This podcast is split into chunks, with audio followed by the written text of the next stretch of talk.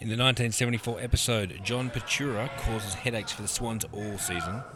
Bob Skilton takes over at the Demons and finds that coaching isn't quite as easy as playing. John Nichols and Kevin Murray race to break the league games record, and Alan Jeans has to take some time away from coaching the Saints. All this and more coming up after our song. It's the history of football we knows about, and we want to expand what we know. We'll become such intelligent gentry with every kick to kick show. Beginning in the time 1870s, right through to the modern day. Tune in for Timmy Coops and the Kazman to hear what they all have to say. Welcome to the Kick to Kick podcast, the Australian Rules Football History podcast that takes a deep dive into the history of the league. Uh, Charlie and I have no real qualifications to bring you the show other than a thirst for knowledge, lots of books, and a desire to relive the past. Uh, it is me, Tim, and that's Charlie over there, Hi. uh, talking about the 1974 season, Yes. part one.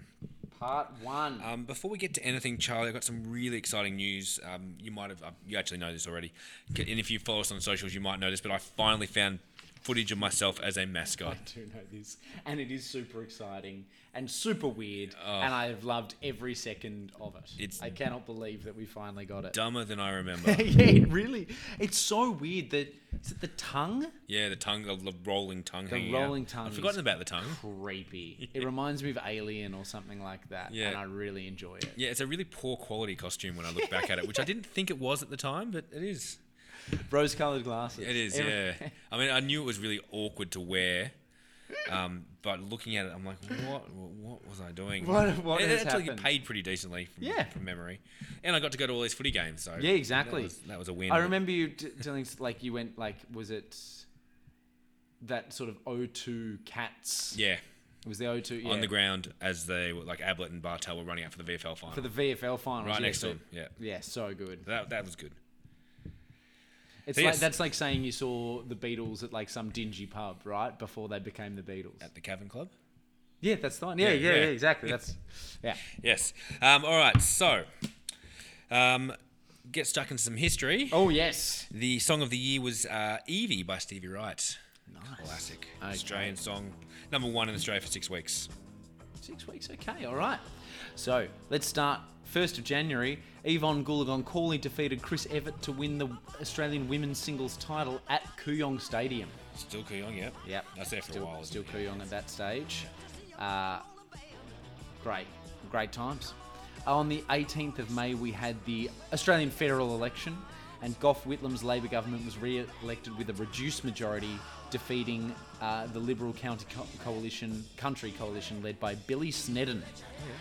He became the first Labor Prime Minister to be re-elected in his own right ever in Australia. The Democratic Labor Party lost all five of their Senate seats in that, effectively wiping them out as a political force. So there we go. The very next day, over the other side of the world, the Philadelphia Flyers defeated the Boston Bruins to become the first team from the 1967 expansion class, NHL expansion class, to win the Stanley Cup in the NHL. On the 7th of July, we had West Germany beating the Netherlands 2 1 to win the 1974 FIFA World Cup, which was held in West Germany. Uh, it was awarded the new FIFA World Cup trophy. Also, in that World Cup, it was the first time the Australian team made an appearance. Okay. Yes, of course. Uh, we had Apollo taking the line honours in the Sydney to Hobart yacht race. Uh, Love and War was the handicap winner. That's sort of changed now. Oh no, sorry, that's right. Yeah, Love and War was the handicap winner. We had Think Big winning the Melbourne Cup, uh, and then also we had on Christmas Eve and Christmas Day Cyclone Tracy hitting Darwin, which uh, almost completely destroyed the, Yeah. the city. Still talk about it every Christmas, don't we? Yeah, and then also as, as a bit of a ongoing thing this year, we also had it being by far the wettest year in average over Australia, with an annual average of 700 and well 760 millimeters basically, which some former estimates had as high as uh, 784. Wow. Oh yes. It Yeah. beat the previous record of not in 19 1950 by over 10 centimeters, which is incredible. And, which we will hear about, there was some sort. of, I couldn't get too many details on this, but there was some sort of beer shortage in Melbourne. Yeah. And from trying to find out this, we, we actually found out that 1974 75 was peak beer consumption in Melbourne. So we don't know whether there was a shortage or whether we were just drinking more than ever. But the serious supply demand problem, whatever it was. Indeed. Would you like to hear about a couple of people who were born this year? You know I would, Charlie. Okay, I've got three for you. Only three. 19th of May, we had Andrew Johns, the great rugby league footballer. 12th of August, Karl Stefanovic. Oh, yeah. And the 19th of December, Ricky Ponting. Yes, okay. Great Australian captain. Very nice. Um, also, I'd like to shout out some listeners around the world. Hello to listeners in Fiji, Thailand, Netherlands, Sweden, and in America. We seem to be going, you know, a little, a little bit gangbusters. I'd say, a little bit. a little bit Well, gangbusters. we've I been love it. listened to in 1, 2, 3, 4, 5, 6, 7, 8, 9, 10, 11 states, Fantastic. including Texas, where we seem to be a little bit popular at the moment. Uh, and also, hello anyone, hello to our listener in Nova Scotia, Canada. Ah, We've had one listen from there. fantastic. Um, all right, let's get to some league news for 1974. Cause it's football season, and that's the reason it's the time of the year that we love.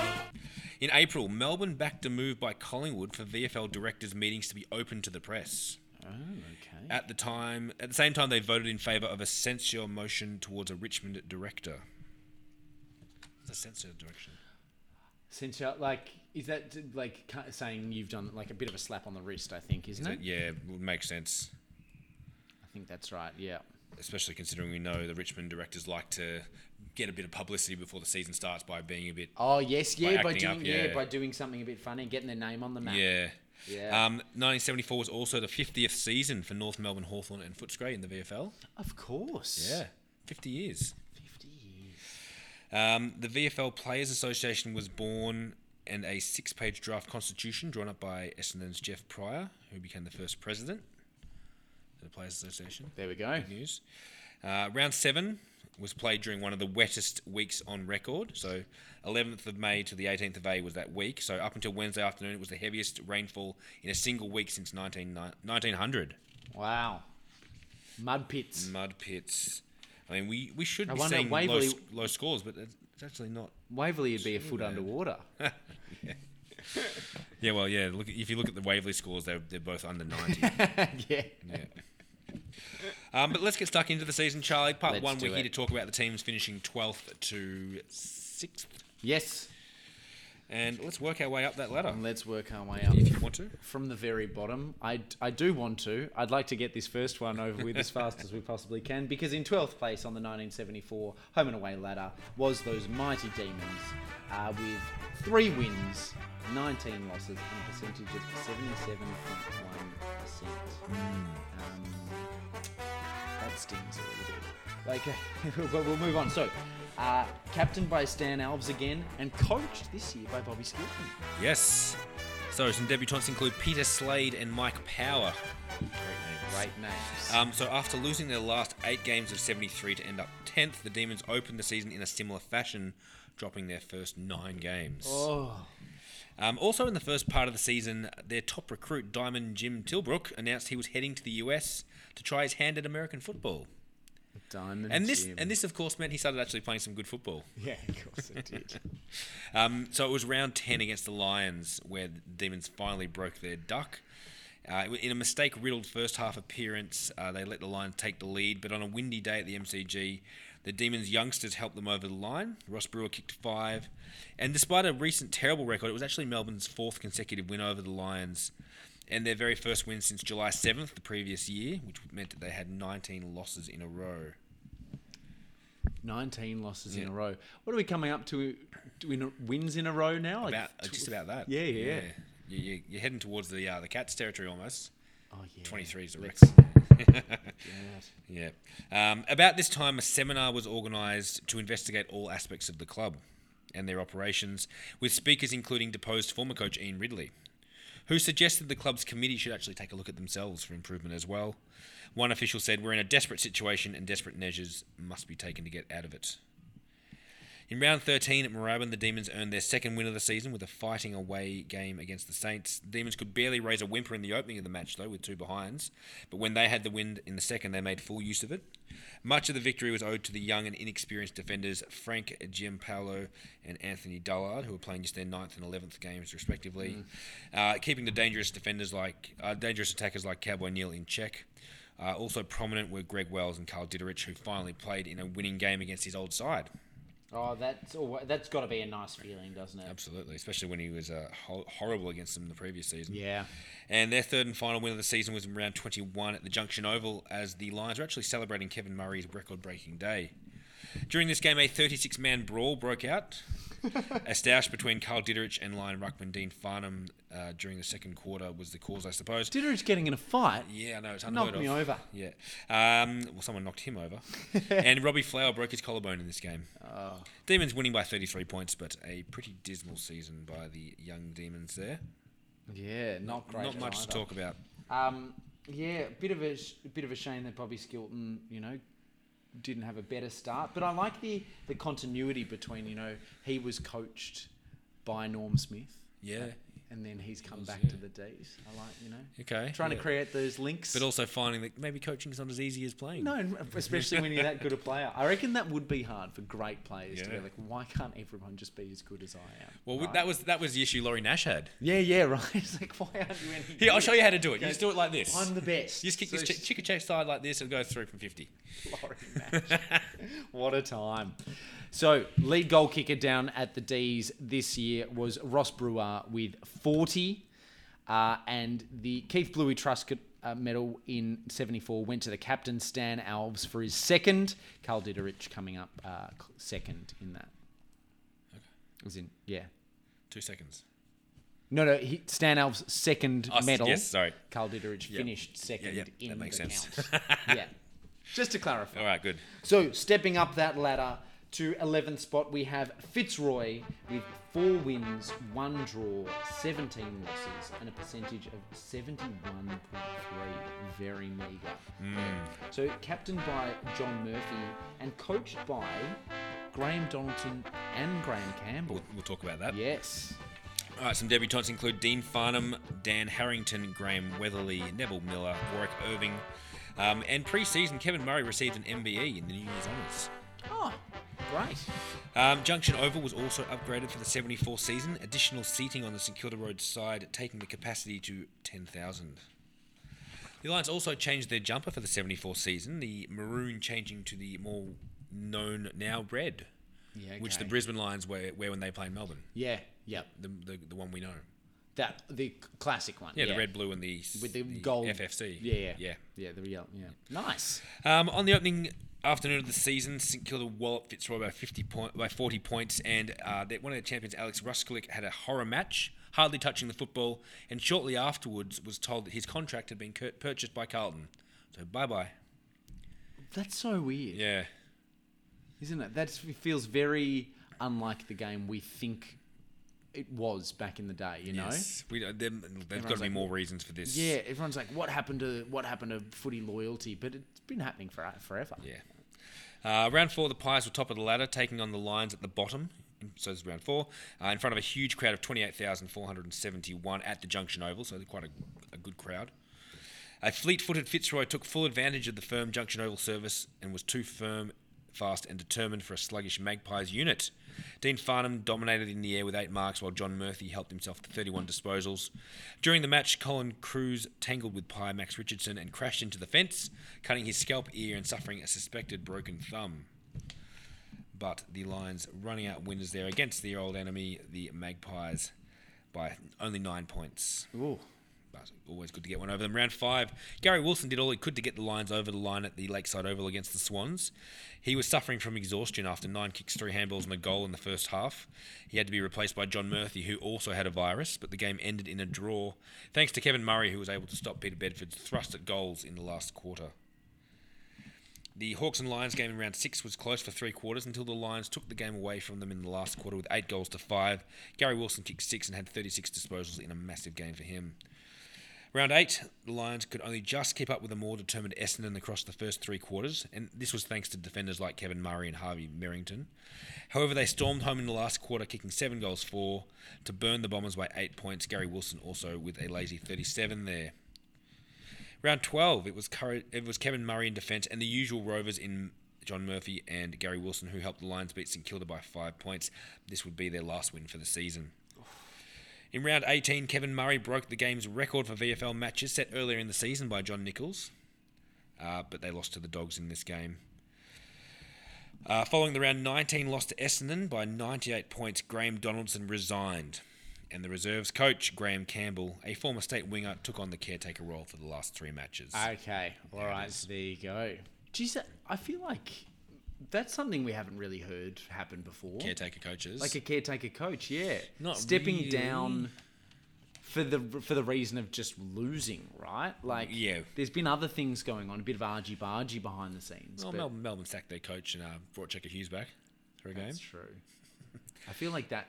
Yeah, that's actually a very good point. But yeah, there's, there's, there haven't been as many situations No, where this has happened. no. Not, not like the current season where we're having uh, coronavirus knock coaches out. And, Yeah, not yeah, or like just more recently, like coaches just finishing up halfway through a season or something because they're you know You their know you're contracts done. are just being chopped. Yeah, or you know, you know, you're not going to get anywhere, so you might as well cut the cord now. Exactly. Yeah, Yeah. It's, you know, it's a good example of them doing it. Yeah, you're Yeah, right. yeah. Um, the round 21 on this day, Kevin Murray broke the VFL record for the most games played. Did I already talk about this?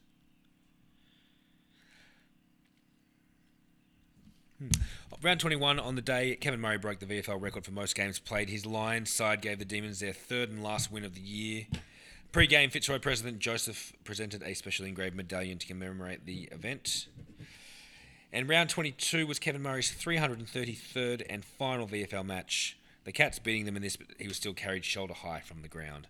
Great man. Officially retiring now. We know he, they thought he was retiring at the end of last year, but he came back. Yeah, I think he's he's left a few times. He has, yeah. but yeah, mate, he's a great man. We'll miss him. we'll miss talking about him. Uh, so, lead goal kicker for Fitzroy this year was uh, David Wall with 35 and 35 behinds as well. So, not not the greatest in front of goal, I would say. And the Mitchell medal was won in 1974 by Harvey Merrigan. The Mitchell medal? The Mitchell medal. Okay, that the leading goal kicker? No, that's best and fairest. The Mitchell medal. Oh, yeah, maybe it was the Mitchell medal back then. It was for the Fitzroy. Fitzroy, was yes, of course. Yeah. Named after who? Percy Mitchell, who was a long-serving club administrator, Thank you. and the award was named named after him in 1987. There, you you go. go. So it wasn't the Mitchell Medal at that stage, but yeah, Nice. Good. in retrospect, Yes. Mitchell, Mitchell Medal. so stepping up to 10th spot, uh, we have the Saints continuing their fall. Yes. Yes. Uh, so with seven wins, 15 losses, and a percentage of 88.7%. Captained, uh, coached again, of course, by Jamesy, uh, and captained by Barry Lawrence. Uh, one of the debutantes here is possibly one of my favourite names. Yep. Bruce Duperouzel. yeah. Yes. Guess what his nickname was? Super. Super duper. Of course it Yeah. was. Uh, It had to be. It was staring me right in the face. Other other it debutants we have include Russell Green, Paul Callery from Melbourne, and uh, another player by the name of Rob Muir. You listen know about Rob Muir? Oh, I would love to. Uh, recruited from the Ballarat Football League, Muir is regarded as a brilliant player who was notorious for angry outbursts on the field, uh, often in response to vicious racial abuse by both opposition fans and on field players. So his ability as a footballer was confirmed by Barassi, who described him as one of the VFL's most talented players. Yes, I believe he was a Yorta Yorta man as well. Okay. Um, I do have to mention as well, Russell Green, Yes. my primary school PE teacher, great man. Love him. Well, I used to actually have to tag his son Stephen Green when I was playing football as, uh, as a junior. Really? Yeah. Hey, geez, I actually I was able to shut him down several times. Oh, well done. One of the players I could just shut to- down. just a quick toot of your yeah, own horn yeah. there. Look, I was pretty good. Only only person I couldn't tag was Ted Richards. He'd always dominate me. Oh, really? Yeah, he was he was a he was a beast. He was a really good player. Yeah.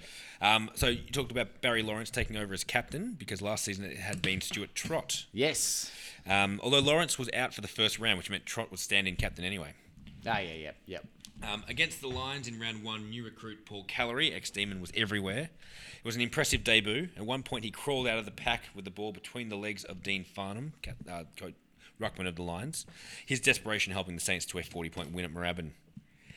In round two, it looked like the Demons were home with a 34 point lead at half time. But just when they had their confidence up, it all started to go horribly wrong. That's surprising. Alan, Alan Jeans tore the side apart at half time, and they came out in the third quarter like a new side. From there, the Saints ran out easy victors. poor Callery best on ground for the Saints against his ex team. Um, and he actually wrote a scathing article in The Age the next day describing his move to the Saints as the best thing he'd done. Oh, describing the Demons' fade out as a typical action by them. Um, but the win for the Saints came at a cost with Barry Breen dislocating his shoulder, which kept him out for nine weeks. In uh, the next round, round actually no round four, the Saints led the Cats from pillar to post. Peter Bell kicking five of the Saints' eight goals. In round eight, in a poor standard game, the Saints were only able to win their first game in a month over the Swans with a five-goal last quarter. With injuries mounting up, the Saints rushed back players from the round 11 match uh, against Carlton, which included uh, Barry Breen and Bob Murray, who actually hadn't played since the previous year and was now playing with Sandy in the VFA. These inclusions didn't help as uh, Carlton were able to beat them. Breen re injured his shoulder, and Murray was still wanted at Sandringham. I actually believe he played the next day as well against Preston. Um, St Kilda asked for his service full time, but Sandy asked for two players in return, and the idea was scrubbed. Round 13 against Melbourne again, coach Alan Jeans was diagnosed with hepatitis. So assistant Eric Guy had to come in to coach the team. Ah. And that was round 13, which saw them lose by nine points to the Demons. Um, but the next week, uh, he helped reinvigorate the team as they were able to beat the Cats by 14 points. So there's another, there's another um, situation where the coach is missing, and he does so for several rounds. Yeah. Round 15 against Essendon in, a, in the Moorabbin mud, Trevor Pays was in his element, dominating around the ground. The Saints were also well served by Paul Callery and Bruce Duperouzel, and captain Barry Lawrence with four goals, beating the Bombers by 41 points. Round 18, Alan Jeans was finally well enough to coach the team again, as the Saints took on the top of the ladder, Magpies at Victoria Park. Jeans had plans to keep the Magpie stars down, and one of the keys was Cowboy Neale, who kept brilliant full forward Peter McKenna to one kick, one goal for the match. Really? Yep. Huge. Saints trailed at half time, but were the better team in the second half, winning the game by one goal. Um, you'll be shocked to hear that the fans were spitting on and throwing beer cans at St Kilda as they left the field. Can't believe it. Cowboy Neale turned and said to them, uh, You'd have to be a great sport to start throwing beer cans, and stupid too, wasting all that beer with a beer shortage on. Ah, so there we go. Um, but that win kind of rounded out St Kilda's season. So that was round 18. Um, they lost their final four matches to really plummet out of contention Yeah. and you know back down that ladder, like you said, Charlie. Not a whimper. Not a bang, but a whimper, Yeah. right? Well, the lead goal kicker down at St Kilda was super duper, Bruce Duperouzel with with 28, uh, and the winner of the Trevor Barker Medal in 1974 was Glenn Elliott. Okay. Yeah, so there you go. Which takes us up to ninth spot on the ladder, uh, to South Melbourne. So with nine wins. Seems quite high for them. Yeah, doesn't it? Nine wins, one draw, and 12 losses, and a percentage of 83.7%. So, uh, coached by Graham John and captained by Peter Bedford. Yes. Their only three debutants all year were Alf Buse, Tony Franklin, and Graham Wilson. Wow, They only had three all year. that's pretty. That well, that's interesting Yeah. for a lot. Like I was going to say, that's pretty consistent, but for a low team, that seems strange. Not to be trying to tweak things, change things. Yeah, or things bringing around. players in from the reserves. Yeah. or maybe they didn't have any injuries. Yeah. Maybe, yeah, I don't know. Um, in the preseason, 93 game player John Pitura, who didn't see eye to eye with the Swans board, demanded a clearance to the Tigers. The Swans refused, so he sat out. And this is going to drag on for the next year and a half, Charlie. Oh, But it has a, it has a happy ending. okay, good. Unless you're a Richmond supporter. Um, against the much improved Kangaroos in round one, the Swans actually ca- overcame a slow start to storm home all over the Roos and cruised to a 20 point win. Bob Graham kicked five, and long haired rover Graham Wilson made a sparkling debut. Uh, round five, we talked about the draw of the Lions. Their next win was round seven, when Bob Skilton made his first visit to Lakeside Oval with his new team, the Demons. But it was the Swans who were the better team here. Bryce was best on ground for the Swans, while Neville Stibbard chipped in with four goals. Round nine, the Cats took it right up to the Swans and led by 45 points at quarter time, leading to Swans coach Graham John scolding his players. He made some positional changes and they began to claw themselves back into the game, led by Norm Goss, Thompson, and Lambert. In the third quarter, a devastating seven minute burst got South within eight points. The sides were then neck and neck throughout the last minutes of the game, and it was in the final seconds that Graham Wilson kicked the vital point to give the Swans the slimmest of victories. Round 14, the South handed the Dogs their fourth loss in a row with a second half performance that left Footscray in their wake. Hoffman with four, Bedford, Beercroft, and Goss with three goals each. In the lead up to the round 16 match with the Lions, the Pitura situation seemed to be drawing to a resolution. After prolonged and often highly tense negotiations, he was actually offered to Glenelg for a swap with uh, Graham Cornes at one stage. Oh. Um, Pitura returned to the team in July 1974, apparently on the condition that he'd be traded to Richmond at the end of the season. Okay.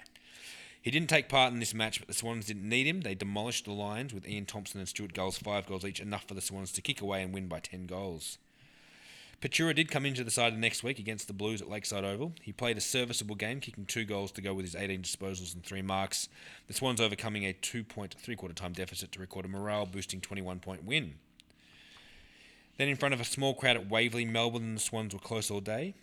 The D snuck in front by a goal at the last change, but they were swept away by an avalanche, avalanche of seven South goals in the last term to the Demons' three.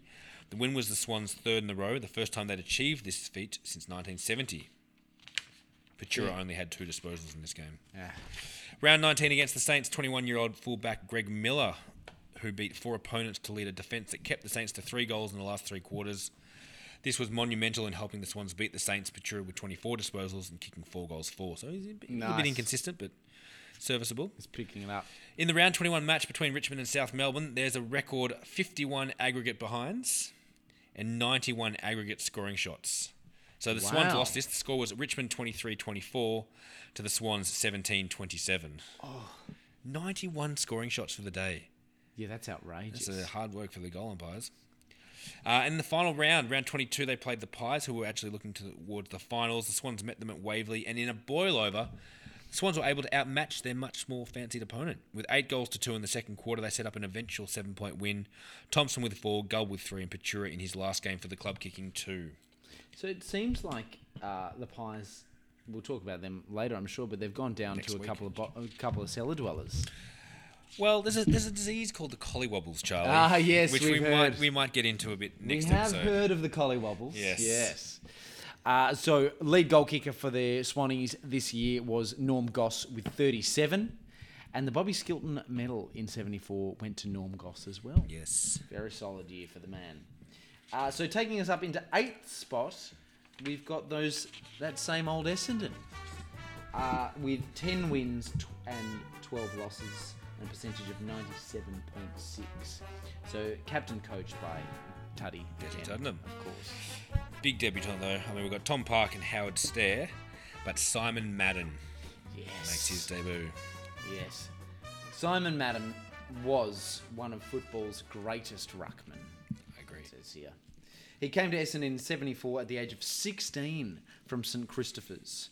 Uh, Madden played in the last six games in 74, slotting into the team as a forward pocket and relief ruckman, and delighted fans with his big marking and goal kicking. He won the Best First Year Player award. Yes. Um, another player we also gained was Graham Jenkin from Collingwood, Oh, yeah. also known as Jez's stepladder. Yeah. Yep, of course. Um, so after an opening round loss to the Pies at Victoria Park, the Bombers opened their account at Windy Hill in round two with a commanding performance against the Swans. They kicked six goals, eight in the opening quarter. They led by 76 points at half time.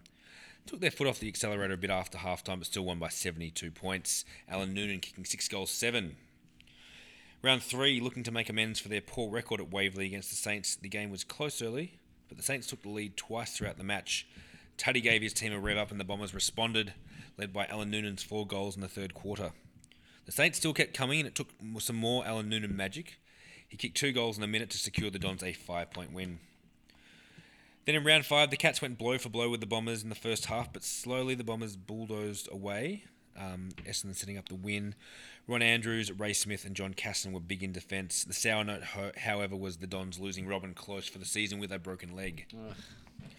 Round seven was the infamous Battle of Windy Hill against the Tigers, which the Bombers lost, and we'll talk about in more detail when we get to the Tigers next week. There's a lot to go into there. In round nine, Alan Noonan led the way for the Bombers against the Kangaroos with six goals as the Roos kicked themselves out of it with six points in seven minutes early on. The Dons won by five goals and were served well by Ron Andrews, Parks, Wilson, and Pryor. Amazing. Round 11, Melbourne stuck with Essendon for most of the day before succumbing in the last quarter. Dons by 35, Noonan with 5 goals 6. In round 13, Desi Tuddenham led from the front as Essendon were able to hold off the Swans. He kicked a vital third quarter goal to give them a three quarter time edge, and it was again Tuddy who passed to Stephen Beaumont to kick a goal, giving the Bombers a buffer over the pesky Swans and ultimately the win. Nice. The Bombers then travelled down to Geelong and stayed overnight, actually. They travelled down on the Friday night in an attempt to break the Cats' home ground advantage. Just one night in a motel is going to break it, is Yep. it? Yeah, beautiful. Well, in a wet game, the Bombers were more desperate, clawing, scraping, and doing everything they could to get the ball forward. Noonan kicked four goals for, and the Dons won by 16, so it worked. oh, it worked. Everyone should be doing that. Bit of team bonding. it's gone are the days we have to train it down or catch the ferry down, though. Yeah, I mean, it's just, yeah. just a drive down, isn't it? Round 19, the Bombers had a great win over the Lions at Windy Hill, starting with an eight goal first quarter. The Bombers overcoming the Lions and running out 98 point winners. Noonan kicking 6 6, and eight players had 20 or more disposals. Round 21, after 14 attempts, the Bombers finally beat Carlton. First time in 15 games. Amazing. Yeah. Great. Good good hoodoo to break that one. Although Carlton put on a desperate effort in the last quarter, they failed by six points to catch the Bombers. Folds and Madden with three goals each. And the final game of the season was against the Demons. The Dons started well, and early on, Simon Madden kicked three goals 16 year old. Pretty good. Bombers turned the game on its head in the second quarter by holding Melbourne to four points while they piled on seven goals, two of their own, eventually winning by 34 points. Nice. And that is the season for That is the season for those Dons. So lead goal kicker was of course Alan Noonan with 77. Yeah, good. 81 behinds for the man though. Not bad. Well, it was, a muddy year. Yeah, yeah. Okay, is that what you is that what you're saying? That's what I'm okay. saying. And the Crichton medal went to Graham Moss. Well, see, of course it did. I didn't really mention him much, but he's having a big impact in the Bombers. Yeah. So that takes us up into uh, seventh spot, where we've got those Blues that you were just talking about. I was. So, so 10 wins, 1 draw, 11 losses. So just beat Essendon by a couple of points there. Yes. Um, and a percentage of 105.8. So coached by John Nicholls and captained by John Nicholls. John Nicholls. Uh, yeah, Talk a bit about him. him, but yeah. Um, some debutants include. Because, yeah, he sort of got taken over. We'll talk about that. Yeah, Yeah. yeah. Um, Greg Towns, Alan Mangles were some debutants, as well as Graham Whitnall, Lance Whitnall's dad. I didn't, I Ah. didn't realise he'd actually played Okay, there you for Carlton go. either. Uh, round one against the D's, the Blues were slow to start and looked in, uninterested early on. Graham Osborne was doing a good job on Alex Jesaulenko and Gary Baker was dominating the ruck, but when the Blues started to tune up in the second half, Melbourne simply fell away. The Blues were best served by Mackay with 10 marks and 4 goals and Barry Armstrong. Um, but then we had a four game losing streak for the Blues, which is a bit unheard of for them at this stage of their time, at Yeah. this stage of their club's history. Um, in round four, they did have former Lion Alex Ruscuklic making his debut against the Kangaroos. He impressed with strong marks. Uh, he kicked three goals, six actually, in that game, but they did lose it. Ah. Um, round eight, the Blues. So round six, they finally broke their hoodoo of wins. So finally getting a win after four straight losses. Yep. Uh, round six, they were defeat. They defeated South Melbourne by 54. In round eight, the Blues led by 17 points at quarter time and 16 at the half, but the Bulldogs fought back to level the scores entering the last quarter and looked likely to snatch the game until Brian Walsh managed a late behind to ensure a draw. Which meant at this stage of the season, the Blues were two wins, five losses, and a draw after eight games, sitting third last on the ladder. Very Wow. uncommon like. Yeah, very uncarlton like this. Yeah. Carlton showed some semblance of a return to their best in round nine when they completely outclassed a weak Fitzroy team by 59. Carlton brought up their 13th straight win against the Bombers in round 10. After a tight opening term, three goals in 10 minutes from the un- incomparable Jezza gave the Blues a handy advantage, and the lead was pushed steadily outwards for most most of the match. They crushed the Bombers by 35. Craig Davis with six and Jezza with five. Round 12 was a 29 point win over the D's. They then thrashed Geelong in a power packed exhibition. A massive eight goal last quarter put the Sealer on a percentage boosting win. Mm. Then, in a, one of those traditional clashes, Carlton Collingwood round 16, the Blues had five goals on the board before Collingwood had even opened their eyes. They added another seven in the second quarter, including Brian Walsh with five to take a big halftime lead. The Pies came back a bit, but the damage was already done, and the Pies were definitely wobbling, which we talked about already before, Charlie. Yes, yeah. So next episode we'll find out a bit more about those wobbles. uh, Carlton winning by six goals in that game. Round 17, the Blues were upset by the Swans, and on the Tuesday night following this loss, club president George Harris called John Nicholls aside to advise him that while he could continue as coach, his playing days were over, effective immediately. Big Nick actually accepted this as well. He said, "Yep, all right." Okay, so he must have known it in himself. Because Yeah. he's not. Yeah, Well, uh, you'd think he'd be proud, but like that's he's done pretty well to. to get there. Yeah. Yeah. Um, then his first win as non-playing coach was round 20. They set the tone early against the Lions, keeping them scoreless in the first and continued with a strong opening half, um, keeping the Lions at bay for the remainder of the game in front of a small crowd of 1,304 13,400 people. They won by 41. Rod Ashman with five goals. And round 22, with Carlton out of contention for finals, the match against St Kilda, Vin Waite used his strength to the advantage in the mud and slush of Moorabbin Oval. He booted seven majors as Carlton beat the Saints by 22 points. Nice. But overall, a disappointing season for Carlton, who have such high expectations. Well, yeah, I was going to say, like, they seem to have won a few games very, very convincingly, but then also just lost a few, which is odd. Yeah, their good is very good, but they're, they're worse. Like, to come out with a, a percentage of over 100 when you've won 10 and lost 11 is, yeah. yeah. Hmm, interesting. Anyway, the lead goal kicker for them this year was Craig David, I mean, Craig Davis. Craig David. with 45. Uh, and the winner of the John Nicholls Medal in 1974 was Brucey Doull. Of course it was. Yeah. Of course it was. So that takes us up to sixth spot on the ladder and our winningest loser, I guess we've got to call them at this stage. Yes. Yes. Yes. Uh, which is Geelong, unfortunately, just missing out on finals uh, with, well, not just missing out, but missing out with 11 wins and 11 losses and 93.4%. Coached by uh, Graham Polly Farmer and captained for the first year by John Newman. Yes. All right, some debutants include Keith Miller, Richie Brown, Rex Deeth, David Armour. But I've got two for you to talk about here, Charlie. Oh, please. Um, Michael Turner and Kevin Sheehan. I would love to talk about these guys. Tell me about So these two. Let's start with Michael Turner. So Mickey Turner grew up in Warrnambool, great, uh, great footy breed coming out Yes. of Warrnambool, uh, and did his final years of high school at Monivae College in Hamilton. He followed in the footsteps of his father Leo Turner in representing Geelong and played as a wingman and half forward. And then Kevin Sheehan. Recruited from Sandhurst, he played 102 games from Geelong for Geelong over nine seasons, but is best known as an AFL National Talent Identification Manager. Hmm, shifter. Yeah, he's honoured in this role by having the Kevin Sheehan Medal awarded to the best player in each year's under 16s national championships.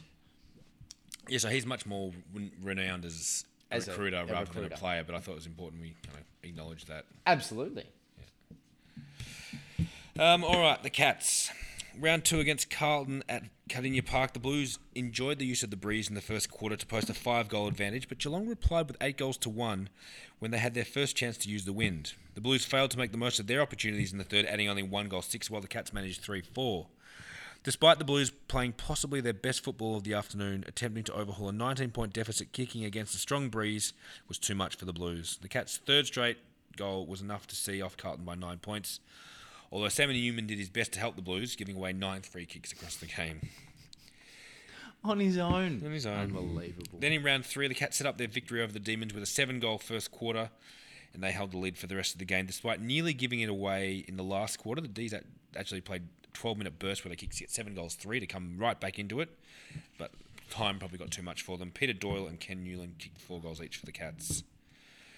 And Polly Farmer had his little kittens uh, purring at this stage of the season early on. Yep, they had their way with the Tigers in round six. They were too fast and systematic for them, actually. Farmer used Rod Blake, Sammy Newman, Lee Crawford, and Ken Newland and Jack Hawkins as battering rams to hammer the uh, the Richmond Rucks into the ground and earn a 10 point win. Nice. Round seven against North, the crowd got stuck into Doug Wade, as you can imagine, because he's playing for North Melbourne now. Yeah, of course, yeah, Uh, yeah. In the second quarter, Polly Farmer moved to take rover Paul Sarah off the ground. Just as the runner was about to get to him and put the replacement on, Sarah kicked two quick goals. Followed by a third from a long way out, he was promptly kept on the ground and finished the game with five in the loss. He saw the runner coming for him and thought, better Um, Yeah, turn it yeah, on. better do Yeah. something now. Uh, between round seven and eight, Richmond and Geelong were involved in a player swap, with the Tigers getting Gareth Andrews and Cats receiving Yibbity Yibbida Rex Hunt, who made a pretty big impression Yeah. early on. Uh, round eight, so the very next round, um, he had a good game against the Pies at Victoria Park. After a slow start, the Cats took control in the second quarter and ran out eventual 41 point winners. Um, one of their newer recruits, David Armour, kicked four goals in his debut coming on in the second quarter. Big Rexy with 19 disposals gave the Cats a real focal point up at the half forward line. He kicked one goal too, but set up another, at least five other goals with his long ranging kicks forward. Then in his second game for the Cats, he kicked five in, the, in their one point loss to the Swans. Round 11, Geelong beat the Lions in the game that the Age said had more mistakes than a dropped exam paper. Both sides had every opportunity to win and tried desperately to throw it away. The Cats hung on to win by two points. Or I should say, the Cats hung on to not lose by two points.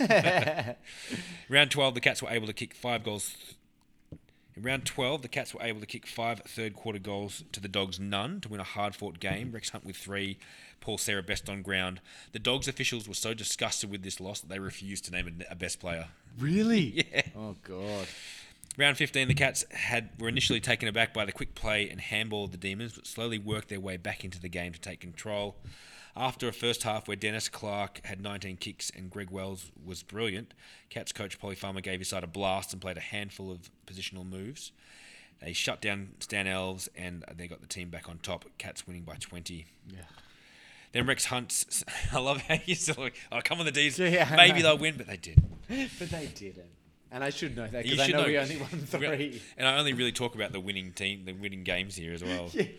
Uh, Rex Hunt steel hands took 18 marks against the Kangaroos and was the difference in the Cats' surprise round 18 win over the Kangaroos. Oh, nice. In round next game, Geelong travelled down to Lakeside Oval to take on the Swans, and the game was tight throughout. Scores were level 10 minutes into the last quarter, and then the Cats kicked two goals and a string of behinds. They looked home, but the Swans came at them with two goals in two minutes, and there was only a point in it. But the Cats held on to win by the same margin the Swans had beaten them by earlier in the season. One point. One Point. Wow. Round 21, the star in the Cats' win over the Hawks was John Scarlett, Matthew's father, who was at his best, weaving his way through the packs, bouncing the ball, running upfield to drive deep into attack. Bruce Nankervis also tagged Lethal Lee, holding him to just 11 touches. Um, and Hawks' full forward Michael Moncrieff was held to just three kicks and two goals. So some good positional moves. This, uh, the Cats rounded off the season with a 12 point win over the Lions. Polly Farmer really got the most out of his team this season. Um, a team not full of very many stars. No. Um, really making he, the most of it. he made the most out of the ones he did have, didn't he? He absolutely did. Uh, so lead goal kicker for the Cats this year was Paul Sarah with 32. Rex Hunt in his 15 games managed 26. So yeah, great pickup. And the winner of the Carji Greeves Medal in 1974 was Bruce Nankervis for his second in a row. Uh, Sammy Newman coming second in the award. Good, and that uh, that rounds out our, That rounds out our, our our bottom, half. Yeah, Bottom half. the bottom seven. Yeah. Yes. Yeah. So probably a few teams pretty disappointed there in, in the way they play, but you know, can only be five in the finals. Weirdly. so yeah. At this stage. Yeah. Yeah. We're looking forward to uh, talking about that top five, their home and away season, and the finals next week. Indeed. Beautiful. And talking about that, uh, the, the Battle of Windy Hill. Yeah, I'm looking forward to hearing a bit Which is more a about big that. one. Fantastic. Well, until then, hooroo. To find out more about the Kick to Kick team and the sources we use, visit our website www.kicktokickpodcast.com. You can contact us via email at kicktokickpodcast at gmail.com or find us on Twitter and Instagram under at kicktokickpod. Thanks so much for listening.